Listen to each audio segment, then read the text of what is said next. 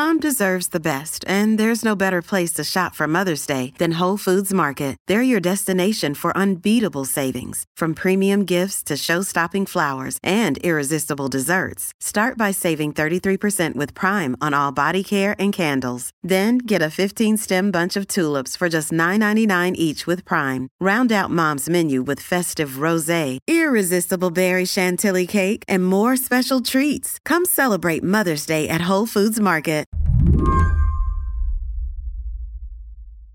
Psychedelic. The very word makes me think paisley, tie dye, taking trips, and getting high. But the idea of getting magic mushrooms from real medical doctors, well, a few decades ago, if you told me that, I would ask you, what are you smoking? The current reality psychedelic drugs are still classified as Schedule 1 drugs. Schedule 1 drugs are drugs with no current accepted medical use and a high potential for abuse. But as regulations around these drugs are beginning to loosen, they're becoming accepted treatments for a host of mental health issues. Our real focus is on transforming mental health care, and that's something that really needs to happen for lots of people. That's George Goldsmith. He's the CEO of Compass Pathways. It's a biotech company that's been investing money in research on psychedelics. The goal? To cash in on the potential benefits psychedelics could have for mental health. Compass is one of these major biopharma players that has entered the scene uh, that's really focused on psychedelic drugs. Uh, they were, for a time, the highest valued publicly traded company that specializes in psychedelics which I think to me is even a weird thing to say at all that there's any publicly traded psychedelics companies these days. And that's John Semley. He covers psychedelics and the pharmaceutical industry. He recently wrote on Big Pharma's push into psychedelics for Wired magazine. For the article, he visited the Discovery Center. It's a research lab at St. Joseph's University in Philadelphia. The lab got funding from Compass to create new psychedelic drugs, led by chemist Jason Wallach. They have researchers working with existing compounds that we might be familiar with, such as uh, psilocybin is their main one, which is the active psychedelic ingredient in magic mushrooms. You might think that a lab dedicated to researching psychedelics would be like an underground drug den or maybe the basement of that 70s show. But according to Semley, that's just not the case. The lab is an unassuming building on St. Joseph's campus. It looks like a university building. I mean, I guess I kind of had these sort of, uh, you know, Breaking Bad, Walter White super lab visions or, you know, men in white coats scuttling around. But there's kind of a, a very sort of charming, almost scuzzy feeling to it. On campus, Jason and his team are hard at work manufacturing over 150 new drugs for Compass, all of which could potentially be patented and brought to market at some point. But there are some who feel that the corporatization of psychedelics flies in the face of the work of the forefathers of psychedelic research and even the culture around psychedelics themselves. Even Semley has had his reservations. Yeah, so you know, I went in with my uh, reporterly uh, skepticism and cynicism intact. You know, these guys are shills working for big corporate psychedelia, and they're all carpetbaggers and sellouts so much of the work in psychedelics hitherto has been done in the underground by what's often called clandestine chemists. And there is something that feels kind of secret about it. And as Compass moves to expose those secrets, patenting synthetic versions of psilocybin, that's the chemical compound found in magic mushrooms. Critics claim they are capitalizing on what they see as a life altering drug that has been around for hundreds of years. I don't think it's just necessarily, oh, these people are haters. They hate us because they're too big. Uh, I think it's because Compass represents a sort of value shift in the world of psychedelics that a lot of people take issue with. Compass is not alone. The market for psychedelics is growing exponentially. There are estimates that this could be a $10 billion industry in just a few years. A number of pharmaceutical companies are investing in research for these psychedelics. The promise is to find a cure for an array of mental health ailments such as depression, end the life anxiety, and PTSD. That would replace the costly prescriptions of what they argue are ineffective drugs. So, today on the show, is the corporatization of psychedelics going to revolutionize mental health, or is it just all a bad trip? I'm Sonari Glinton, filling in for Lizzie O'Leary, and this is What Next TBD, a show about tech, power, and how the future will be determined. Stick around.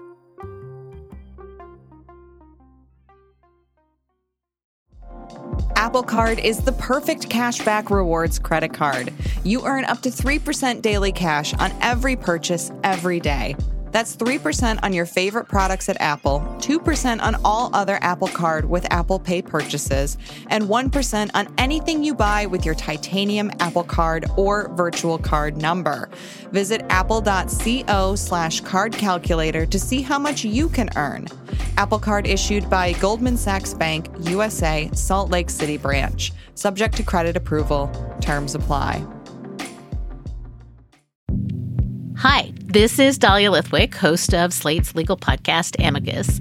If you're listening to this show, you might be interested in Amicus's live show that we're hosting in Washington, D.C. on Tuesday, May the 14th. My colleague, Mark Joseph Stern, and I will be talking to some amazing guests, including Sherrilyn Ifill and a sitting state Supreme Court justice all about how originalism, a relatively recently invented way of interpreting the Constitution, has taken over the Supreme Court and radically reshaped the law. It's been doctrinal rocket fuel for the conservative legal movement and facilitated the rolling back of abortion rights, the expansion of gun rights, and the obliteration of the separation of church and state. And as another wildly consequential Supreme Court term careers to its end, the court's originalists are on a tear. But there's something you can do about it, and we hope you'll join us in DC on May 14th to explore the possible pathways out of the current situation. Go to slate.com slash amicus live for tickets. Psychedelic drugs, to some extent, have been with us for millennia. It was when they became part of hippie culture and the counterculture in the 60s that they began to enter the mainstream. But the war on drugs made research practically impossible. Now they're making a comeback due to loosening of regulations and an interest from big pharma in treating mental health. To hear Semley tell it, pharmaceutical companies always saw the potential. It's just that it took decades for psychedelics to be considered acceptable. I mean, there has always been a long pharmaceutical interest in these drugs. Uh, but as far as the renewed interest, what we call the psychedelic renaissance, I think that kind of begins in, I believe it was 2006 when Johns Hopkins University managed to put together a double blinded study that kind of proved what you know any old hippie could tell you, which is that psilocybin can produce what they called mystical type experiences. You know, these are these sort of hallucinogenic reveries that are ranked as being intensely emotionally and psychologically important ranking among one of the most profound experiences that the patients have had. And by most important, it's like this was as big a deal to me as my wedding day or the birth of a child or the loss of a parent. But the point is that uh, Hopkins found a way to sort of do these studies in a way that was within the boundaries of traditional clinical science, right? So after that, this newfound seriousness was afforded to these drugs. One of the things that this new renaissance has opened up is the possibility of treatment. And there seems to be all kinds of mental ailments that are treatable by these therapies Alzheimer's, ADHD, depression, PTSD, you know, the anxiety before death. Where do we see the the biggest impact where psychedelics could potentially make a difference?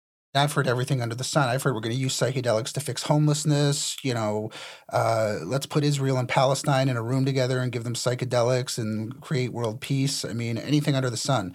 But the most serious indications uh, have been for uh, using MDMA to treat PTSD and then the second is uh, psilocybin for depression. Uh, psilocybin has proved pretty effective in treating end of life anxiety, which is you know people who have terminal diagnoses, who can't get out of bed, who have crippling anxiety. They do a magic mushroom trip, and suddenly they feel that anxiety lifted from them. They can connect with their friends, they can connect with their family. You know, it doesn't fix their stage four cancer per se, but it allows them to live out the last couple months of their life in relative peace and harmony with themselves. A big part of the use of psychedelics to treat mental health is the use of what's called psychedelic therapy. Think of it like this instead of sitting down and talking to a therapist about what's wrong, you take a managed amount of a psychedelic with someone there to monitor you while you trip. Now, you lay down on a couch, listen to music, and talk about what you're experiencing with a professional. Essentially, you process your thoughts with a certified trip sitter people report all kinds of you know hallucinations visuals deep emotional feelings that they were not able to access uh, a sort of therapeutic cathartic feeling by the end of it. And then you come out of it and you're settled and a lot of people report drastic change I think one thing that's interesting is a lot of people might have the trip and be like, oh, that was weird, but it doesn't really make sense to me. But then maybe a couple weeks later, things will kind of click into place, or they'll find that they're thinking about things differently. They'll find that their mental state has shifted without it necessarily being this light bulb, eureka, I'm cured, you know, and then leaping out of the bed and something like that. There's long been an association with psychedelic drugs and the underground. The drugs bring to mind, you know, the hippie movement in the 60s, Woodstock, and in general, the counterculture. But it wasn't always like that. Researchers were examining psychedelics decades ago until the law told them not to. One day that always uh, strikes in my mind is October 6th, 1966, which hippies sometimes call the Day of the Beast because of the 666 connection.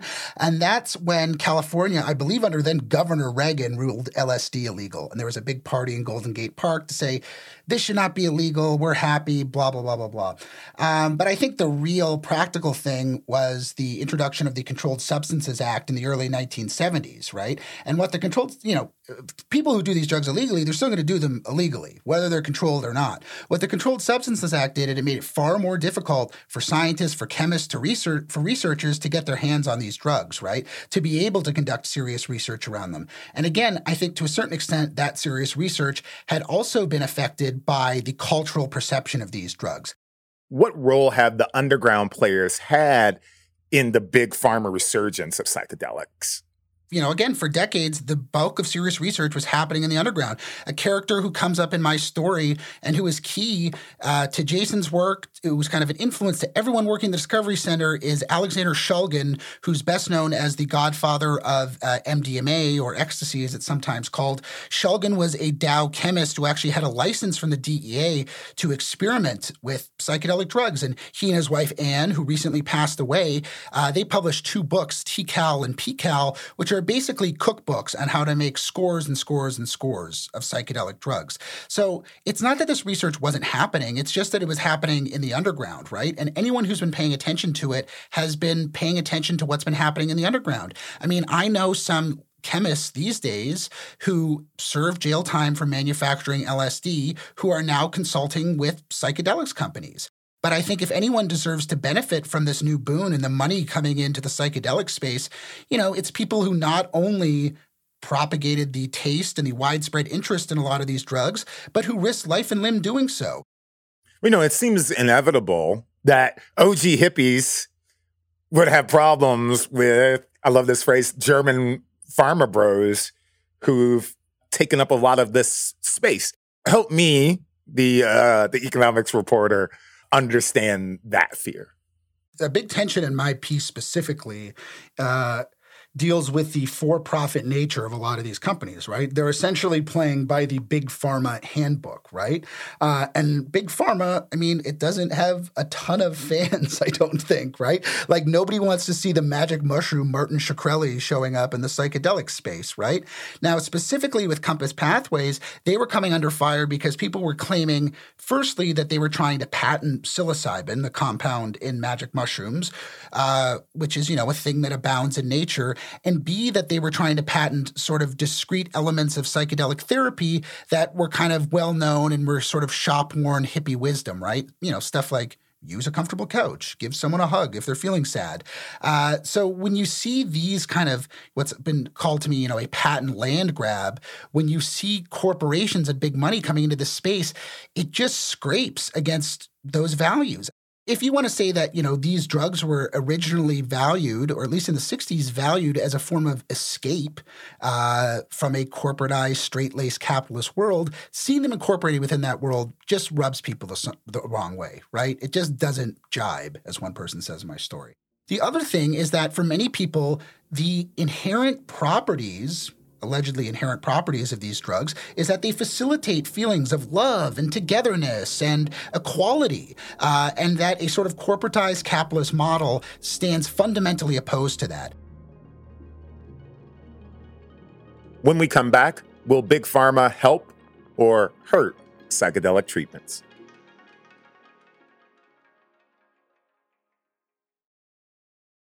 Critics of Big Pharma are worried about their move into psychedelics. Why? They point to the attempt of big companies to synthesize and then patent new forms of psychedelics. To them, capitalizing on these quote unquote miracle drugs is a slap in the face to what they believe psychedelics are used for.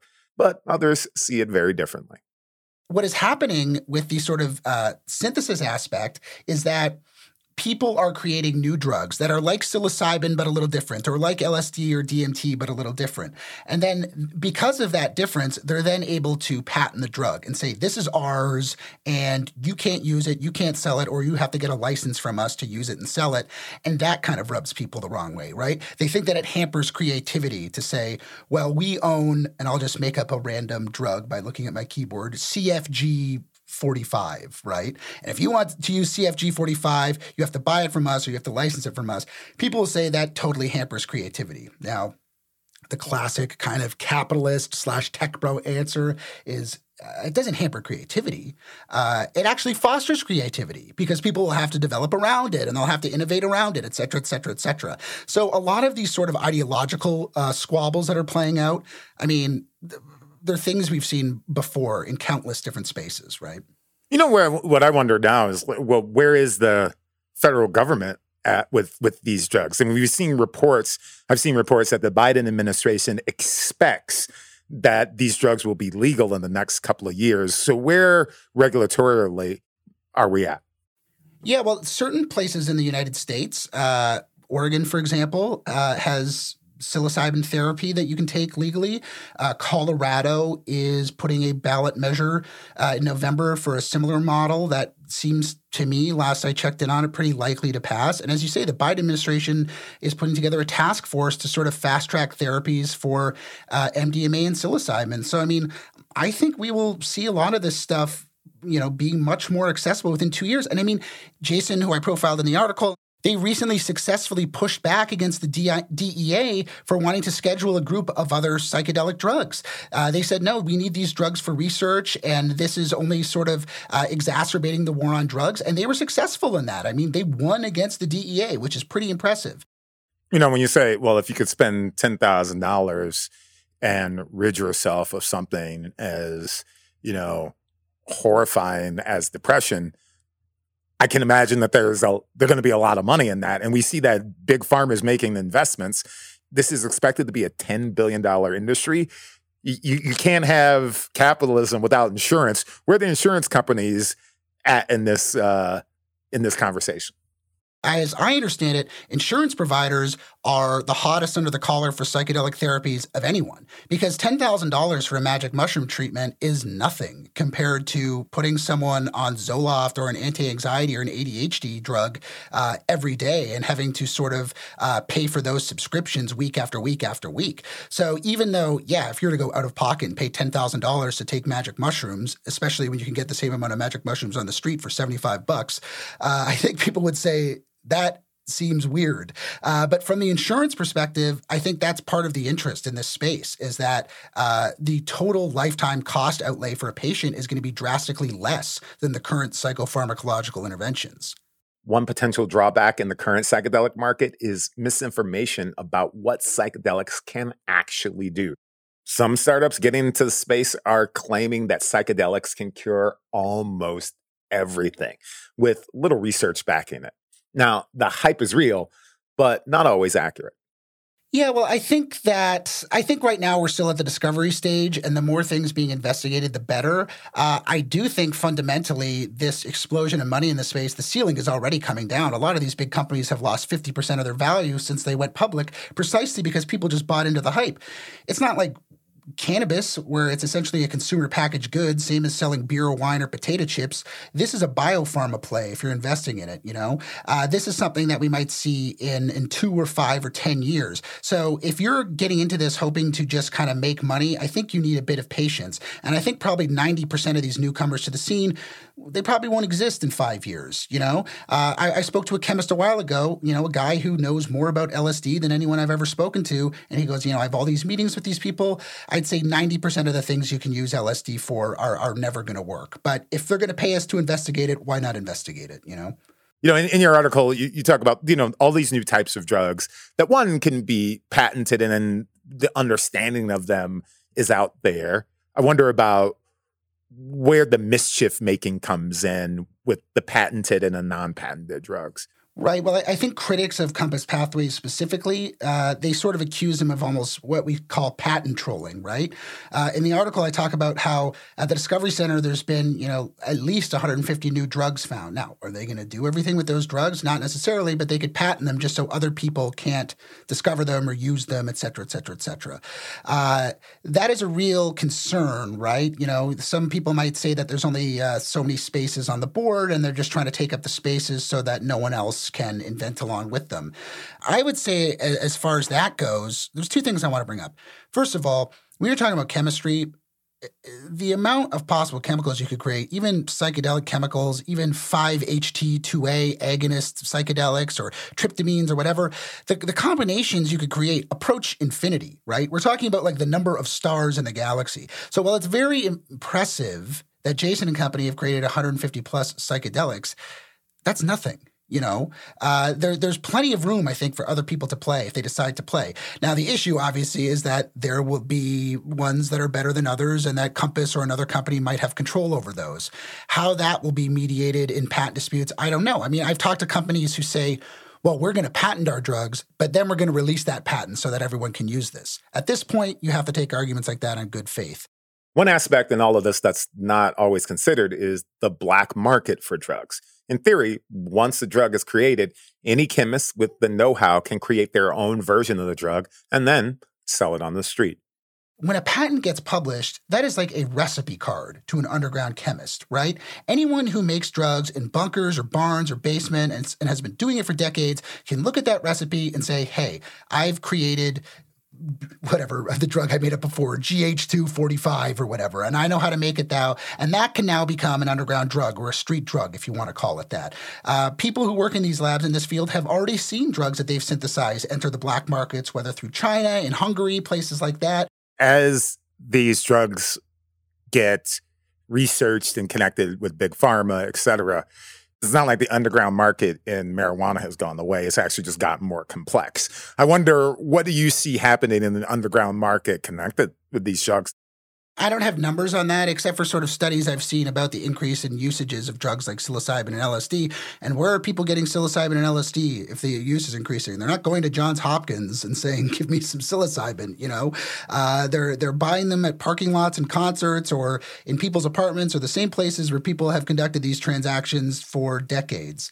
Uh, so yeah, I mean, I think that a the seriousness. Uh, that the psychedelic renaissance has afforded these drugs has created whole new market bases. Uh, and I also think that uh, there will be whole new drugs that will enter these marketplaces, you know? So this this idea that the corporate psychedelic world is going to stomp out the underground, I mean, I just don't really see it happening. Thank you so much, John, for joining us. My pleasure. Thanks for having me. John Semley is a freelance writer and researcher who covers psychedelics and the pharmaceutical industry. And that's it for our show today. What Next TBD is produced by Evan Campbell. Our show is edited by Jonathan Fisher. Joanne Levine is the executive producer for What Next. Alicia Montgomery is vice president of audio for Slate. TBD is part of the larger What Next family. TBD is also part of Future Tense, a partnership of Slate, Arizona State University, and New America. If you're a fan of the show, I have a request for you. Become a Slate Plus member. Just head on over to slate.com slash whatnextplus to sign up. And we'll be back next week with more episodes. I'm Sonari Glinton, filling in for Lizzie O'Leary. Thank you for listening.